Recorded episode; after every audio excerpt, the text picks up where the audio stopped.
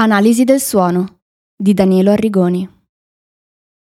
La varietà dei rutti è infinita. Possono essere molto brevi o possono protrarsi più a lungo nel tempo. Esistono anche rutti poco rumorosi e facili da nascondere, e rutti così potenti da svegliare l'intero vicinato. Ma tutto questo è sufficiente per descrivere i rutti dal punto di vista sonoro? La risposta è ovviamente no. Esistono rutti che danno il massimo all'inizio per poi sfumare gradualmente fino ad estinguersi. Altri mantengono una costante intensità dall'inizio alla fine. Altri ancora, invece, riescono perfino ad intensificarsi quando si avvicinano alla loro conclusione. Cosa notiamo se analizziamo le frequenze di rutti di diversa natura? Prima di tutto, voglio spiegarvi in parole semplici cosa sono le frequenze. Ogni suono è composto dalla frequenza fondamentale e dalle frequenze secondarie e l'orecchio umano percepisce frequenze comprese tra 20 e 20.000 Hz. La frequenza fondamentale determina l'altezza del suono.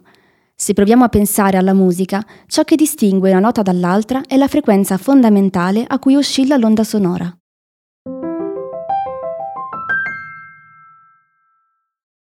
Le frequenze secondarie, invece, sono le frequenze presenti con minore intensità.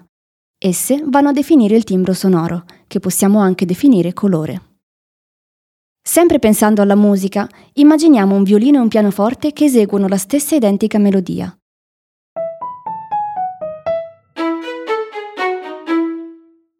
Sarà facile notare che le melodie si equivalgono ma suoneranno in modo diverso proprio perché il pianoforte e il violino hanno un timbro diverso.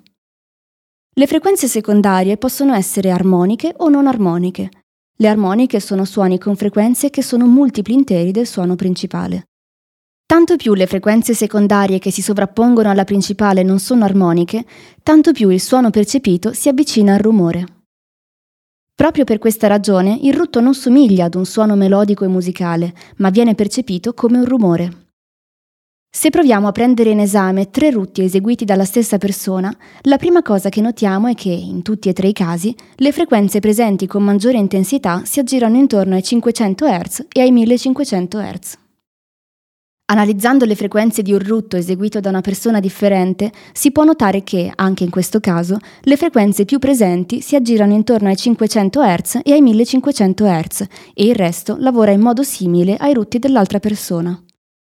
Questo è molto curioso, ma comunque prevedibile. Infatti, così come ascoltando la registrazione di un violino saremo in grado di capire di che strumento si tratta senza vederlo, la stessa cosa vale anche per il rutto. Non è necessario vedere con gli occhi una persona che rutta per capire cosa abbia prodotto quel suono, poiché il rutto ha un suo timbro caratteristico ed inconfondibile, dato appunto dalle frequenze che lo compongono. Ciò significa che l'esecutore può variarne la lunghezza e la potenza, ma tutti i rutti avranno più o meno lo stesso timbro, anche se eseguiti da persone differenti.